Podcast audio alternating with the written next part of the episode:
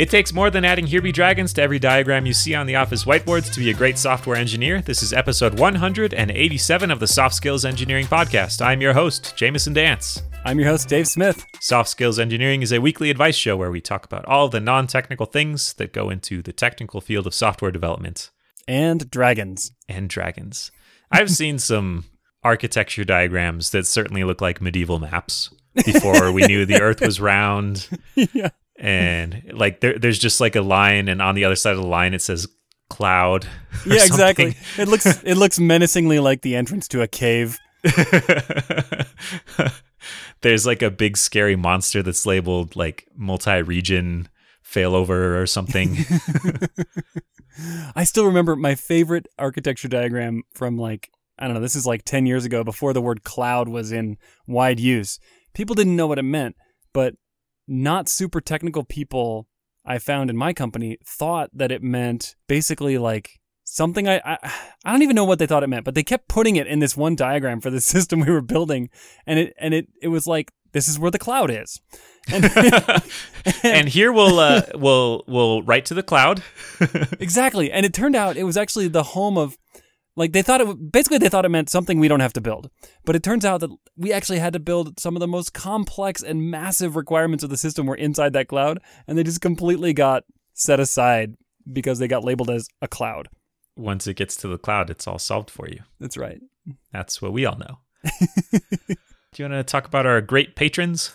Yes, I want to thank everyone who is contributing at the level that gets them a weekly shout out. They are Vinlock, Matthew Voidovich, Bartek Tatkowski, the Agile Ventures Charity, Braden Keynes, Ted Nugent, Crash Bandicoot, Zach Grannon, John Grant, Maple Syrup, Luis Santos, Nick Kantar, Taras Haruk, Stephen Armand Lee, Sean, Sunny Ty, Brittany Ellick, Sonic the Hedgehog, Ivo Robotnik, Florian Tatso, Philip, John Basile, Chris Hogan, Luke Bayless, and Stanley Tactical Radio. If you would like to support the show, you can go to softskills.audio and click support us on Patreon, and any dollar amount greater than zero will get you access to our Slack community, which is really, really fun. Every week, Yeah. lots of good stuff happening.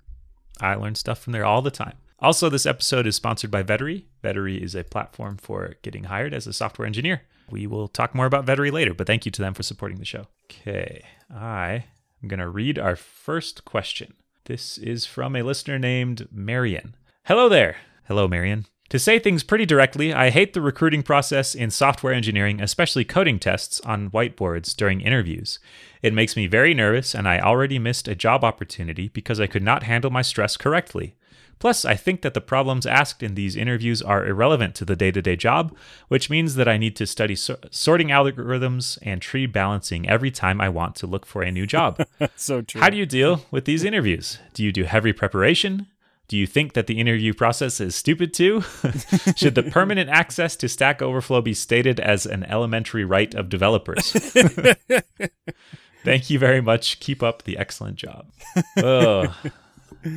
Do I think the interview process is stupid too? Yes. Yes, I do. I definitely do. The thing is, well, yeah, I, I like the idea of a software developer's bill of rights. And one of the things on that list should be you will not make me do things in an interview that I would never do at work, like artificially stand up in front of a group of strangers and code with a marker on a whiteboard with no access to a computer. Wait. And in like a hostile setting, it's like, quick, prods down, and the only access SSH is broken, but we have this like OpenCV computer vision recognition thing that can read a whiteboard and write directly to a program's memory space, and so we need you to write a workaround in marker on this whiteboard.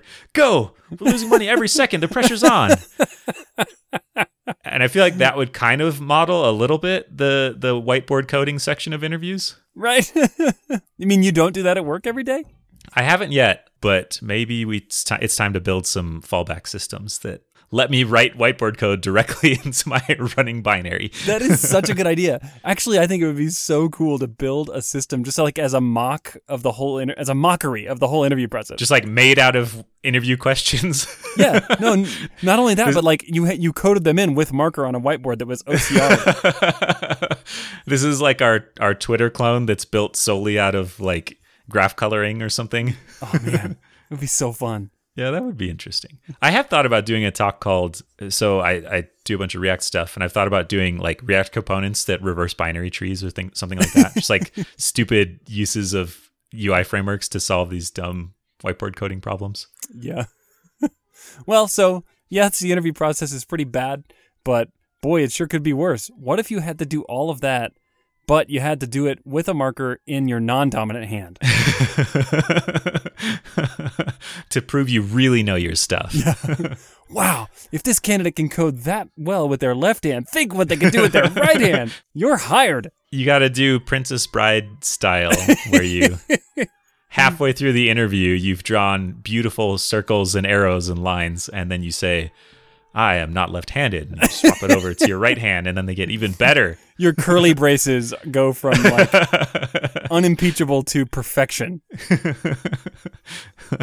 Seriously though, I like is am I alone in just feeling like making people write a curly brace with a marker on a whiteboard is like just pure Oh, torture. it's so dumb. I've, No. never seen I've never seen anyone write a curly brace that looks anything like a curly brace. Yeah, mine's a sideways W. oh man. I just kind of g- gesture at it and say, like, you, you know, a curly brace. Wiggle the marker a little bit. Actually, so my daughter is four and she's starting to write more, and she does that for letters. She's like, I know an M has a bunch of up and down squiggles, but she doesn't quite know how many it has, so she just kind of like scribbles up and down, going from left to right on the paper. That's exactly what curly braces look like on whiteboards. Yeah. So she's ready for the interview process. I, on the other hand, actually practice writing my curly braces with a marker, and let me tell you, they are better than any candidate I've ever seen. Do you just go up and, and erase the curly braces in their code sample on the whiteboard and replace them with yours? Yeah, exactly. exert dominance.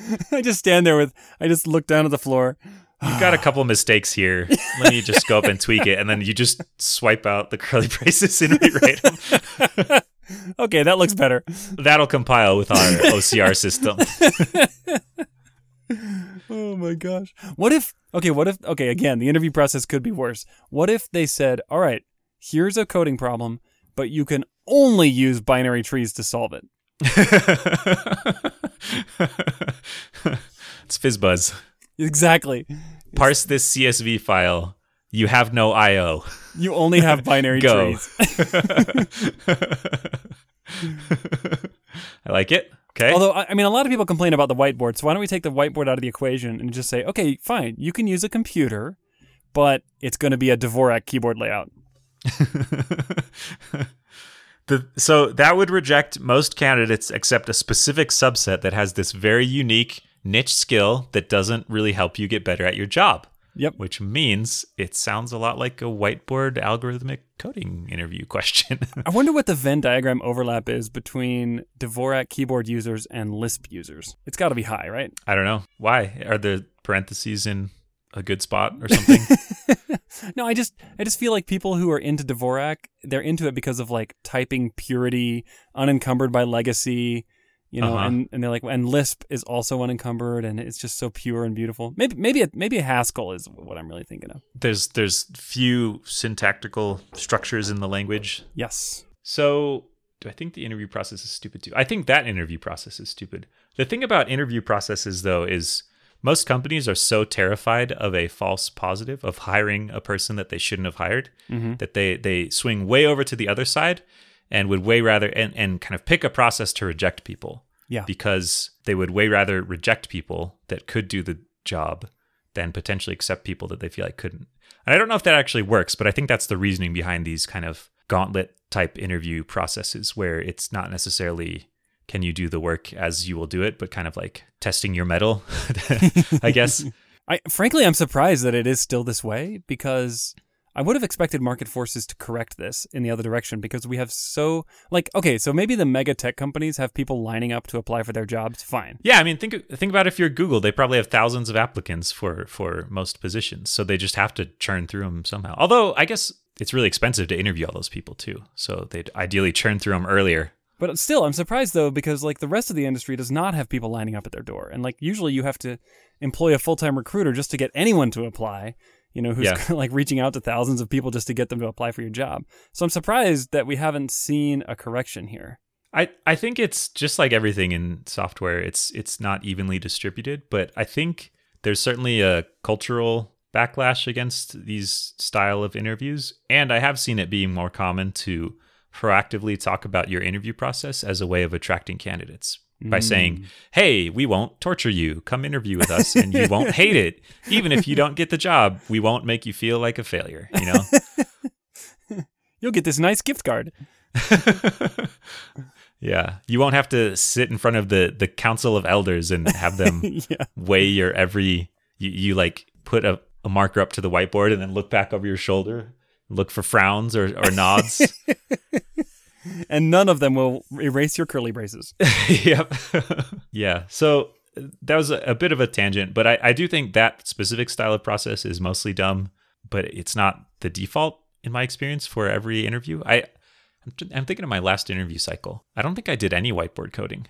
Hmm. I did lots of real coding and I did some design on whiteboards, but I didn't do Yes. any stand up at the whiteboard, write by hand, like parsable code. Yeah. So I guess anecdotally, it's it's going out. But I also didn't interview at any of the big mega tech companies. So and, and part of why too was like I don't know. I don't want to have to go study for months to get a job. I kind of need a job now. So I have, I have kind of a counterexample here, which is uh, over the last three years, I have interviewed at two big mega tech companies. Mm-hmm. And in both cases, I just spent way too much time studying computer science topics. And as a result, my like level one cache in my mind was just f- like a bookshelf full of computer science topics. okay. Um, and so as soon as a pr- problem was presented to me, I would reach for these the closest book on my metaphorical bookshelf, and it was always some esoteric computer science thing. so you did use binary trees to solve every problem Yeah, but it, gave was, you. but it was ridiculous. Like I kept tying myself in knots trying to use these weird data structures to solve simple Yeah. problems. Uh, Okay, so we need a red black tree here. Exactly. we're asking for fizzbuzz. So, I mean, it actually that it harmed me. I think. Now, huh. having said that, I think that just a basic working knowledge of computer science topics would have been fine. Although, frankly, I was going to say I never needed a binary tree, but there was actually one instance where I interviewed at Google a few years ago, and one of the questions was related to binary trees. And I thought I knew binary trees inside and out, but they kind of put a twist on it and threw me for a loop, and I just absolutely choked. And I just basically spent 30 minutes kind of just like drooling and like my eyes went into two different directions. And and the, the interviewer was like offering me all these really helpful hints but they just weren't penetrating you know? Yeah. oh man it was so rough. Huh. so like to me it was all about pressure because the very next day i'm sitting there at my desk and i'm like oh yeah i got like all, all these great ideas you know? I'm like oh this is actually a really simple problem. I just couldn't figure it out with the time Yeah. pressure I I'm trying to think of bad experiences I've had. I had one interview that it wasn't. It, it was more like, can we explain to you this algorithm and then have you implement it? It wasn't like, can you solve this problem? That the answer is is some algorithm. Mm-hmm. That one I failed, but it was also kind of writing code on the whiteboard. so but they they told they just described an algorithm and they said write code to do this Sort of. It was it was like loosely described. It wasn't kind of all the way filled out. But it it yeah, I just I just crumbled under the pressure. Another interview, it was a whiteboard thing, but it was like a puzzle question that I solved on the those. whiteboard. And I am not great at puzzles. And it turns out putting me in an interview in front of a group of strangers and on a whiteboard makes me worse at them. So I also did poorly at that one. and they were like and in your left hand hold this rubik's cube we expect it to be solved by the time your code is written That's part of our continuous integration process. Every branch must be must pass its tests while the developer is solving a Rubik's cube. Oh, okay. So here, all right, we kind of trashed on on this thing, on this concept of throwing computer science problems. well, maybe we did. I don't know. Computer science is cool. I like it, and I think it's useful, and it's not bad. But the specific format of testing if people know like this specific data structure by asking them to write code that uses it on a whiteboard in front of a group or or even just in front of one person is not great. It also kind of depends on the company because you know, funny story. I was I was reading "Cracking the Coding" interview a couple of years Oh, ago, yeah. which is like the bible for interview prep. Uh, which is it's a really good book, by the way. I, yeah, it's great about just like the if you like this kind of stuff, it's a really Yeah. cool read. It is. And so I, re- I read it and I encountered this concept of topological sorting, which is where you put things in a certain order based on dependencies in a graph. And I'm like, oh, that's interesting. And they gave a few examples in the book of where this might be used in, in real world. And then so you know that just kind of came about uh, during my interview prep, and then literally the next week at work, we came across a problem we needed to solve on our team that involved topological sorting. and so I was like, oh wait, well wait, maybe, hmm, interesting. I just I didn't know what to Yeah. say about that. I, I think you're right though that the more you know about it, the it, it's like tools in your tool belt, Oh yeah, arrows in your quiver. Mhm. It's like M and M's in your candy jar. you'll eat them if they're there. exactly, and if they're not there, then you'll just eat healthily, and we wouldn't want that. I think that's how the metaphor goes. That's right. So I had a good friend who got he loves computer science and he went back to school for a master's degree just for fun. And I've always felt like that was a great motivation to get a master's degree in computer science. And I asked him like has it been beneficial? Have you used your education? And he said he said, "Well, those are two questions and on the one hand, yes, I've used a lot of what I learned in my master's degree. On the other hand, has it been really beneficial? I don't know. Like maybe I would have found alternate solutions anyway, and maybe it didn't really move the needle that much. But I thought it was interesting, and it, it's very much like the M and m theory. It's like if your candy jar is full of M and M's, you'll eat them. And I think Yep. if you know if your brain is full of red, black, AVL self-balancing binary trees, then you'll use those. Yeah. I mean, the Linux kernel does. Somebody had to know about those. Yep. So we have tangented. Oh yeah. But- So why- what I wanted to say about this though is that like I do find it frustrating that I have to refresh my memory on computer science topics, but in reality, I don't think you do if you have a, a reasonable foundation of like the basic data structures that are available in your programming language. However, in defense of weird computer science questions, it is so hard to find a real world problem that is small enough in scope that it can fit in the context of an interview, but complex enough in scope that it can actually tell you something about the candidate's abilities. And that's where these computer science problems come in really handy, where it's like, you know, navigate this binary tree. No, you don't have to worry about permissions issues. You don't have to worry about are the IDs going to be null, you know, like all the normal things we deal with on a regular software project. Yeah, it's it's like the friction frictionless spherical cube of physics, or uh, not cube. oh boy, I That's even better. It's the frictionless Spherical I cow. Can't even talk. Yeah, the thing in physics, that thing, that ideal thing that doesn't exist in the real world, but they use in examples. The frictionless spherical cow in a vacuum. I yeah, that's the thing. Also known as an ideal space cow. Am I having a brain aneurysm right now?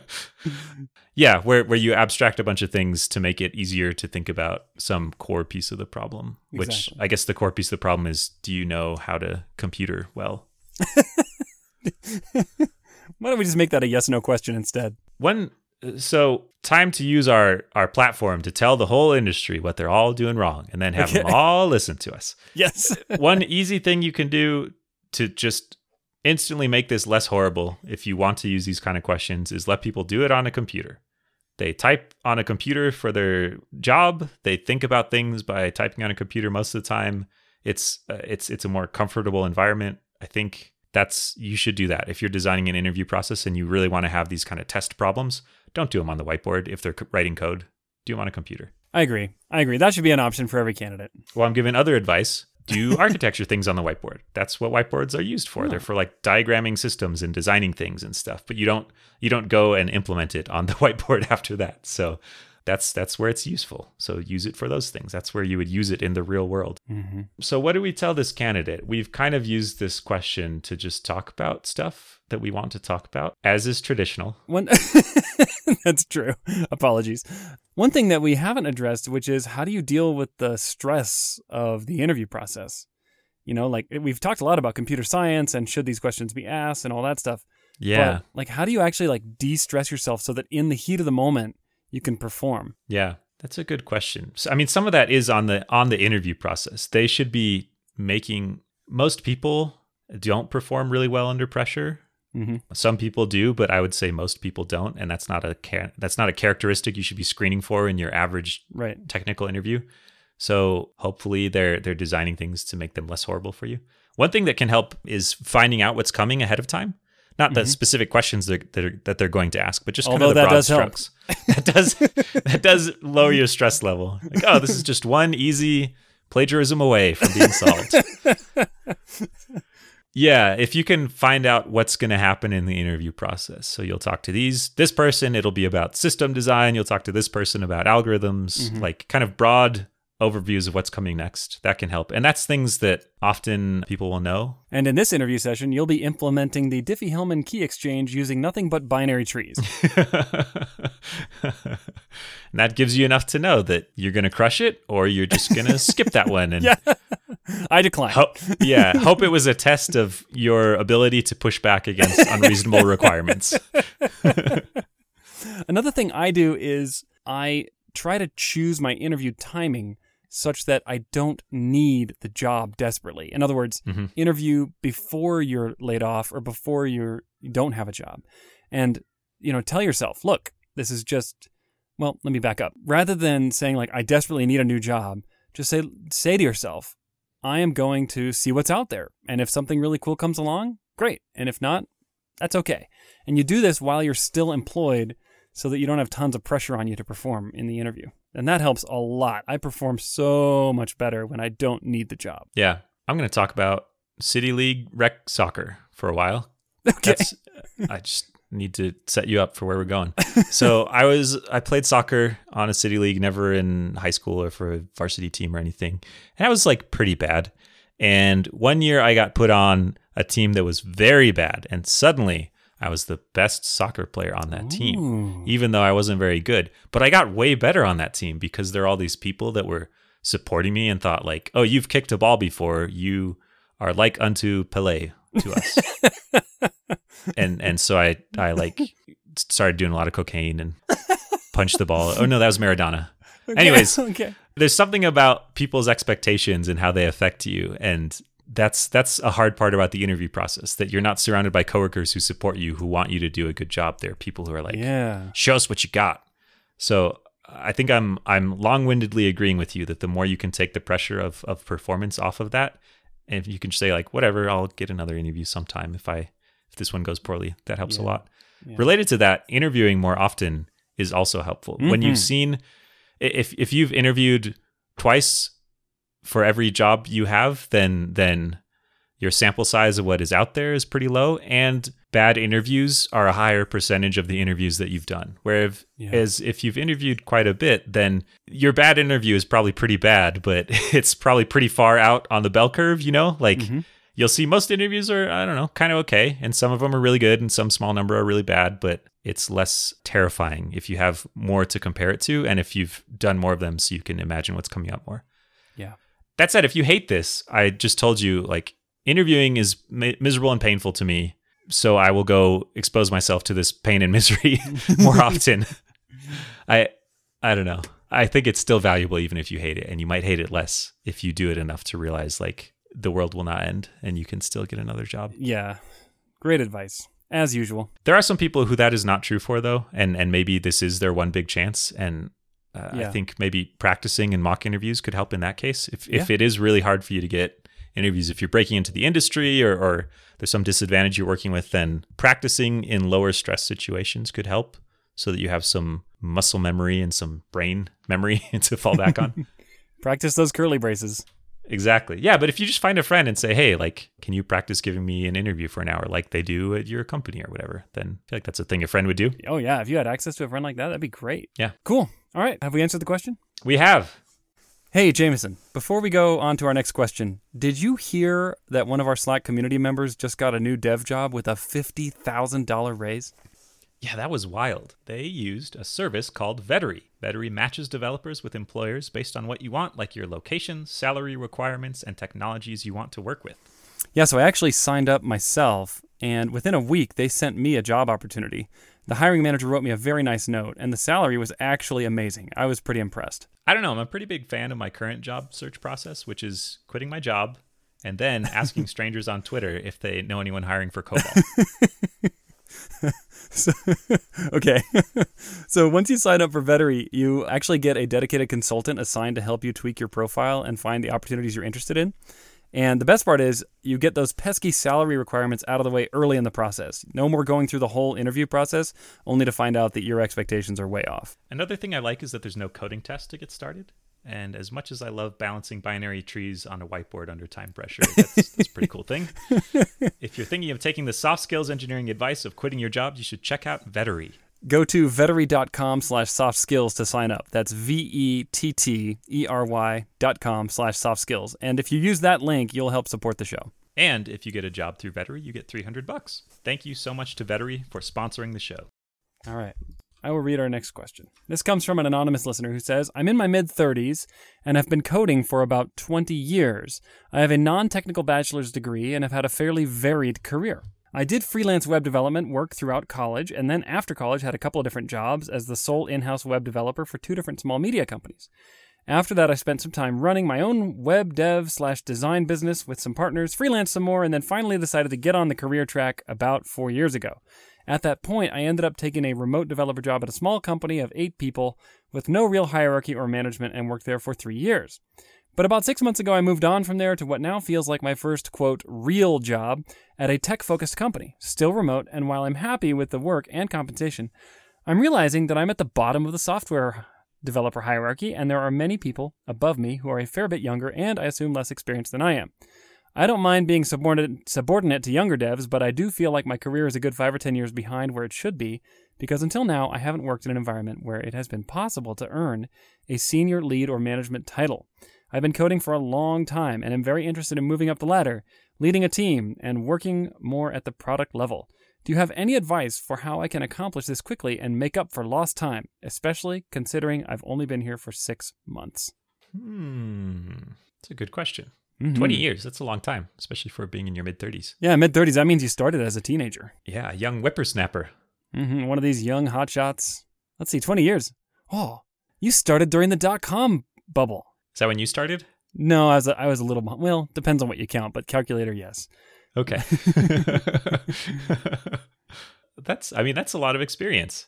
And you've done a lot of cool stuff. Yeah. Running your own web dev design business, freelancing a bunch, working remote for this tech company. It feels to me like you are underselling the amount of experience you have. If you feel like you are just starting your career. I mean, you're not. You've had a long and productive career already, it sounds like. And you've you've when you talk about kind of leading teams and working more at the product level, uh, you you led a company in some ways, even if it was with partners and you're all kind of equals. You're you're still exercising a bunch of ownership there.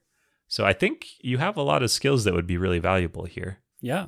So just go on LinkedIn and change your title. We've been over this. yeah, that's true. what do you do about it? So one thing you could do is invent a time machine and go back in time and renegotiate when you are joining this company. So Okay. this is not always widely known, but level is a thing you can negotiate to some degree in in job offers. And it's useful to know if that's important to you, where you fall in their hierarchy. So if you go through an interview process, I think it's a perfectly normal question to ask, hey, what does the leveling structure look like? Where does this position fall in that? And if you feel like it's somewhere uh, below where your experience and, and ability merits, then you can say, hey, I, I think I actually would be a better fit at this level above that and, and work that in. So it, it feels like if, if you are much more junior than these people who are much younger than you, there might have been a chance to go back in time or if, if you could go back in time to to come in at a higher level to this company. So maybe next time think about that. That doesn't help you now though. True. Maybe it just makes you feel worse, Yeah. Great job, Jamison. which is the feeling we always want our question askers to have. Oh yeah. Yeah, what do you do now? I'm trying to think of what's underneath this question. So if you've been doing a lot, mostly web development, and I mean, and media companies. So when I hear media companies and freelance web, what I'm thinking of is more like website design. You know, building websites for people. Very visual focused. Yeah, a lot, a lot of visual focus. Maybe not so much on like the software systems design or software application development. Yeah. You know, like uh, think Gmail as compared to a WordPress site, right? Like these are kind of different domains, and I wonder if that's what's behind this question. Where they have they have a lot of experience that doesn't necessarily translate into the systems they're working in right now. Yeah, like they're probably the best person at the company with HTML and CSS. Yeah. But maybe not the best with like system design, architecture, things like that. Sure. And it sounds like they want to move into that area. Yeah, maybe, and and maybe also not a lot of experience leading other engineers. And I think that's one of the one of the pitfalls of freelancing is it's really hard to get experience where you are directly responsible for a team. Yeah. You know, Yeah, that's true. And I don't know if there's a way to make up that kind of lost time. Like, can you get on the fast track to leadership like that? Um, like, is there a way to do it quicker? Like, maybe move into a team lead role where you're actually leading two teams at once, and then you get two years of experience for the price of one. Oh, okay, got it. Yeah, so try that.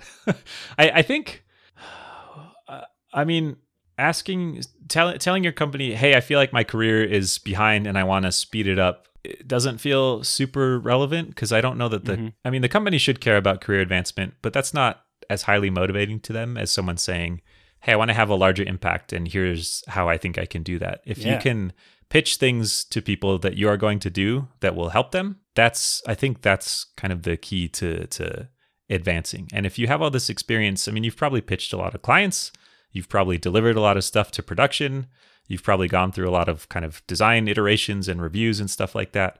So I think you have some valuable skill sets. You just need to figure out how you can apply them to the the area that you're working in. And I think if you demonstrate that and also say that you're interested in doing these things, that feels like a, a way to advance potentially. Yeah, I, I wonder if people sometimes have the impression that if they want to be in leadership or grow into a management role, that if they just act like it but never ask for it, that someone will just be like, "I think you're management material, kid. I Yeah. like the, I like the cut of your jib." You know, Got some moxie. yeah. Why don't you come on in here to the management room? Yeah. But in reality, I think a lot more often people will just say, I want to do this to their leadership. And then leadership will be like, oh, okay, well, maybe we can make that happen. Yeah. So teams grow and change and and management positions open up and and, usually people have kind of a list in their head of who might fill Mm-hmm. a role or an opening. So if if you want to get on that list, you need to perform well obviously, but you also need to make it clear you're interested in that. Yeah. It's like the M&M analogy again, you know? Who does management reach for when they're looking for new leaders? Yeah. Who's in their M&M jar? So you got to get in the jar. Be an M&M. Okay. But now, what about a situation here where you don't have any direct management experience? Maybe you've expressed the desire, and now maybe management gives you a shot. Like, how do you do that? Like, is there an accelerated track for this? Hmm. I'm just thinking. I mean, I'm assuming there is because humanity is wide and varied, and someone has probably done something like this. yeah. I don't know that there's an accelerated track that you can easily slip into, though. There's not a Mhm. secret passageway to like getting promotions. I mean, there are there are projects that are higher profile, and there might be teams that are nicer to work on, or have a manager that has more influence or something. So you could kind of like politic your way into a better situation. Mhm. But I, I do feel like just thinking about it, I don't know. I don't I don't know that there's some magic fast track that you can hop on. I think yeah. you just got to start working on it. I think your instincts are aligned with mine, which is that in management and leadership, more so than anything else, it takes time. I think maybe more so than in software development. Although, you know, recently read a very interesting tweet where someone said, you know, 10 years of experience where you're doing the same thing every year isn't much different than one year of experience in doing that thing. Yeah. And so, you know, there's certainly a slow track in terms of technical development. And the fast track is more like constantly getting new challenges. And then when you defeat the old ones, you go across the horizon and you find a new world of challenges. And that happens year over year. And in management, you, sometimes you kind of have to wait for those challenges to come to you because you can't just go tackle them necessarily, depending on the scope and size of your company, your responsibilities. Like sometimes these things just fall in your lap and it's like, well, there's a fire. It's in your lap. You got to put it out now Yeah. You know and and that gives you experience and in the absence of those things you can kind of just coast along in in leadership although it's pretty rare to have a fire free leadership situation in any context Yeah, all you have to do is find a team that doesn't have any problems. and none of your users or customers have any problems. you've solved all their problems By the transitive property, you have no problems too. that's right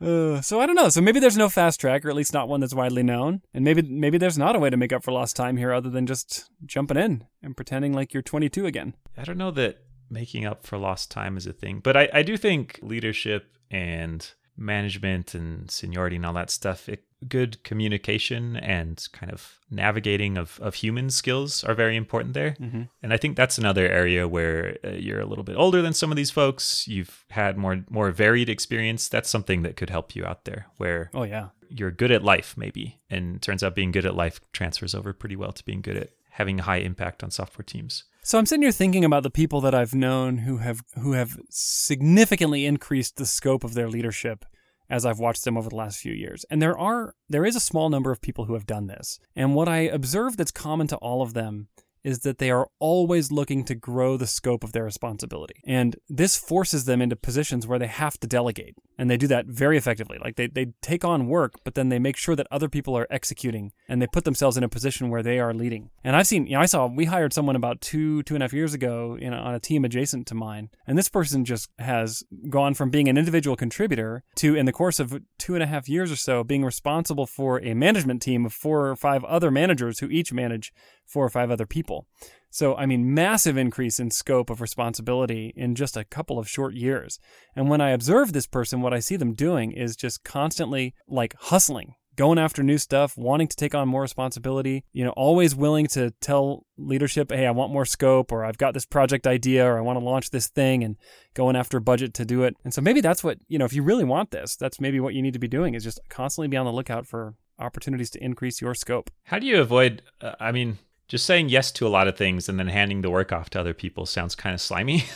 How do you avoid being annoying or being someone other people do not like or feel like they're they're getting mm. stepped on on your way up the ladder, you know? Yeah, well, I mean, it's not like you yourself are saying, I will do this, and then you're finding a subcontractor to, to pull off the work. Although, talk about a fast track. there you go. Mechanical Turk. totally scalable. I think the way you do that is you prepare people around you to be able to help drive these ideas and projects with you so that you know you've got people's support. And I think that means forming a lot of relationships with people that are strong and building trust with folks, earning their trust. Mm-hmm. And and everyone around you needs to know that you've got their back and that they can rely on you and trust you. And then when an opportunity to increase scope comes along, you've got a network of people who you can draw on and say, hey, let's do this together. And hmm. yeah, you're the one responsible for it, but now you've got this group that can help you. Hmm. All right, I'll join your group. you sold me. Also, it's kind of a multi-level thing, so you know, I'm gonna I'm gonna sell you products, and you're just gonna give me lots of money, and and that's it. the real money is in increasing your own scope. That's right. Beneath me. I've been saying the word scope, but what I really meant was downline. Okay. uh, and in the end, the org chart forms this triangle shape, all pointing up to you. One one might even call it a pyramid. Yeah. kind of a Ponzi shape in geometry. We call that a Ponzi. Ah, a fancy word for pyramid. and the pyramid, it's not like a straight walled pyramid. The pyramid gets extremely wide toward the base. Yeah. Like encompassing all of humanity in about four or five levels. Depth is log n, right? It's more like two to the n. The width is two to the n, where n is number of levels. Yeah. or maybe even 15 to the n. I mean, that's just a constant factor. yeah, yeah, yeah. Same overall. And now we've come circle full circle back to computer science. That's not how Big O works. but that is how the show works. Have we answered the question? I think so. Good luck. Good luck. I hope it works out. What can people do if they would like their own questions answered? Go to softskills.audio and click Ask a Question. Thank you so much to everyone who has done that. We really appreciate all the questions coming in. We will get to them eventually. And we want to say a big thanks to Vettery for supporting the show. Remember, go to vettery.com slash softskills to support this show and find an amazing new job. All right. Catch you next week.